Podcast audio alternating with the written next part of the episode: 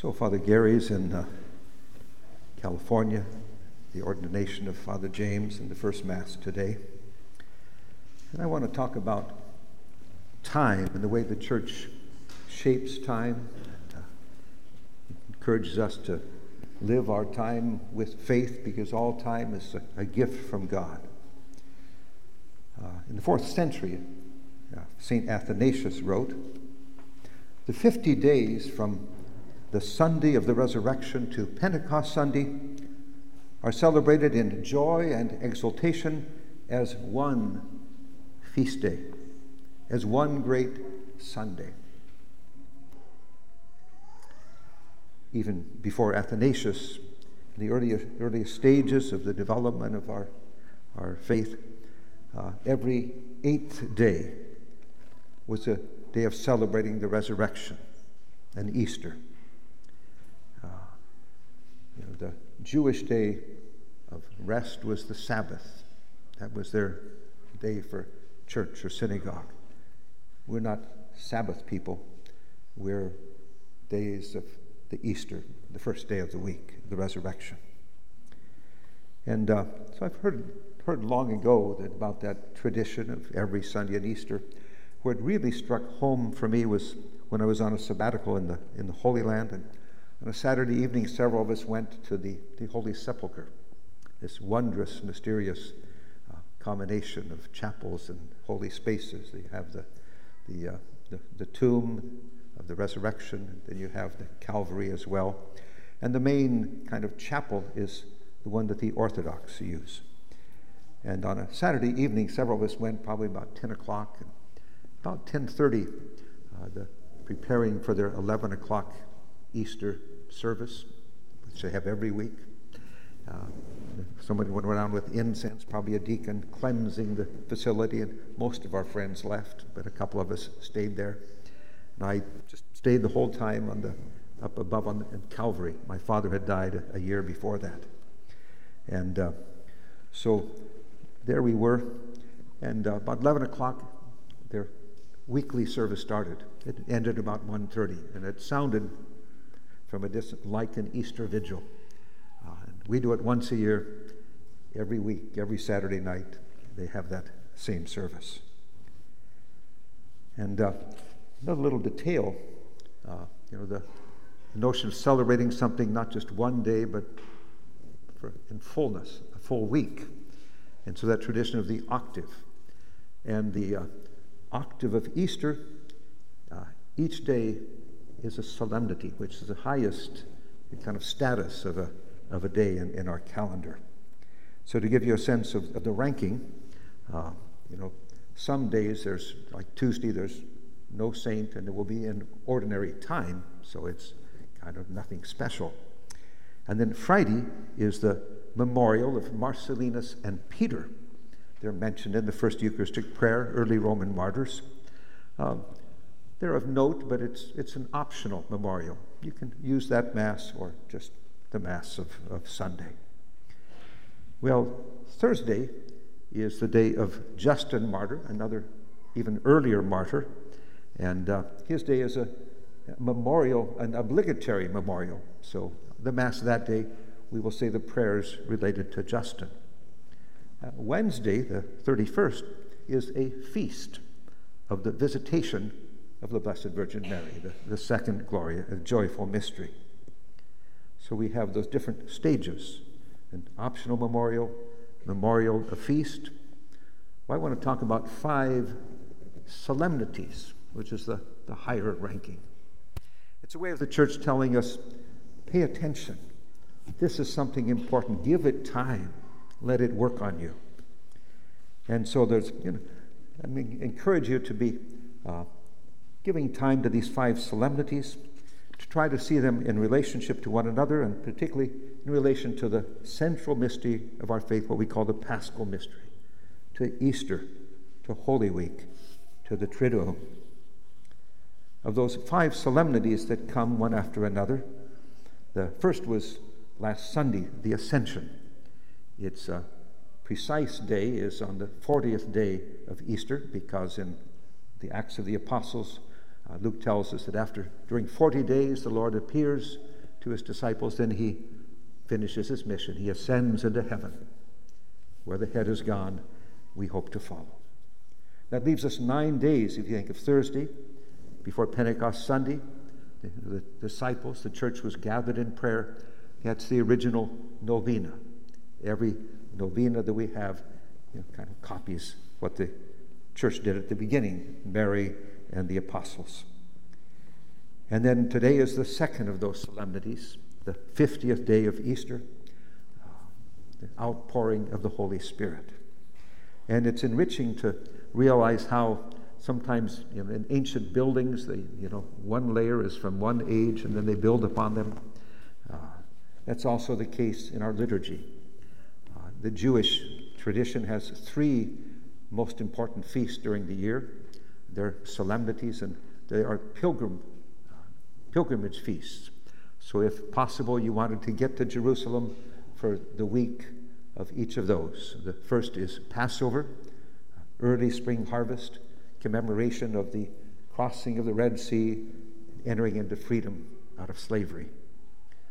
The uh, second of those is Shavuot, uh, the Feast of Weeks, and it was the late spring harvest of wheat, and it would be the commemoration of the receiving of the law on Mount Sinai. The third would be in the autumn, celebrating the, the grape harvest. And so uh, we have those layers, and this uh, feast today is an utterly important one. And as St. Athanasius told us, it's all Easter Sunday, like one day, these 50. So we enter in tomorrow into ordinary time, yet it's not quite ordinary because there's three more solemnities, which I think of as sort of encores. We didn't get enough of them. Uh, you know, just think of the Triduum and Holy Week and and uh, what God has revealed to us. That there was a felt need to go back and savor what we'd experienced and deepen it. And the first of those is next Sunday this day, the Sunday of the Most Holy Trinity. So if you think of all that the church had experienced, the disciples, what it tells us about God and the, the wondering they must have had, God is one. We've always known that, but how does that work? Jesus, who we have known, Son of God, what's his relation to the Father? And this outpouring of God, what we call the Holy Spirit, how does that fit together? And so there, it might be a good time to spend time with the creed, to ponder it, to probe it, to try to deepen your understanding and your ownership of the creed, our very carefully crafted statement of our faith, what, what is most important. And then following that, there's, there's a feast that's set properly on Thursday we move it to Sunday. It's called Corpus Christi. But it's really, in its origin, a, a return to Holy Thursday. If you kind of remember, so much was happening. We had uh, the, uh, the, you know, the uh, washing of the feet and the, you know, the Mass and then the Eucharistic procession and adoration. But we stopped and we had to get ready for Good Friday. So it's a return to Holy Thursday, Corpus Christi, to deepen that understanding of the mystery of what Christ did at the Last Supper, taking bread, feeding us with his own body. And the last of these five uh, uh, solemnities is the Friday following that Corpus Christi Sunday. We move it to Sunday. It's the Sacred Heart of Jesus. It's a return to Good Friday to try to appreciate the love and the life that was poured out upon us, on the church, out of the pierced side of the Savior on the cross. So, five solemnities. We go tomorrow to ordinary time, but it's really not quite ordinary. But today is Pentecost. Uh, we want to try to appreciate its relationship to Easter, to the resurrection, the uh, handoff of the mission of Jesus to himself. And the protagonist in the mission of Jesus is the protagonist of the Acts of the Apostles and of our lives as well. Uh, If you note the gospel today, uh, you know, the first reading from Acts is the one we're most familiar with. The church gathered after nine days of prayer after the ascension is ready, and the Spirit is poured out upon them. They go forth and preach, and the church begins to grow. Well, the gospel today is another Pentecost moment. Uh, it's read, we read it, uh, a longer section around it, on the eighth day of Easter, what we call Divine Mercy. And uh, it was, uh, well, it was set on the evening of that first day of the week. So on Easter Sunday, we had the gospel in the morning, uh, rumors that the tomb was empty, and Mary comes to, uh, to the apostles, and they, Peter and John, run, and they, they see it's empty, and they start puzzling.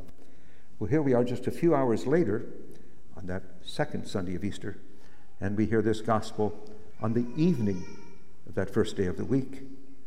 The disciples were fearful behind locked doors. Jesus appeared. Shalom. Peace. He shows them his hands and his side. And he says, As the Father has sent me, so I send you. And then he breathed on them and the word for breath, uh, wind, spirit is the same in Hebrew. He breathed on them and said, Receive the Holy Spirit. It's John's version of Pentecost set on Easter Sunday itself.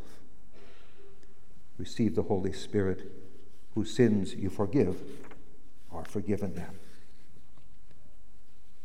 This coming Thursday, uh, Archbishop Sample will be coming to St. Edward's for the celebration of confirmation with a large group of young people. It will be a joyous occasion. I encourage you to come if you can and be engaged in prayer for our young people. Prayer especially for one who will be missing.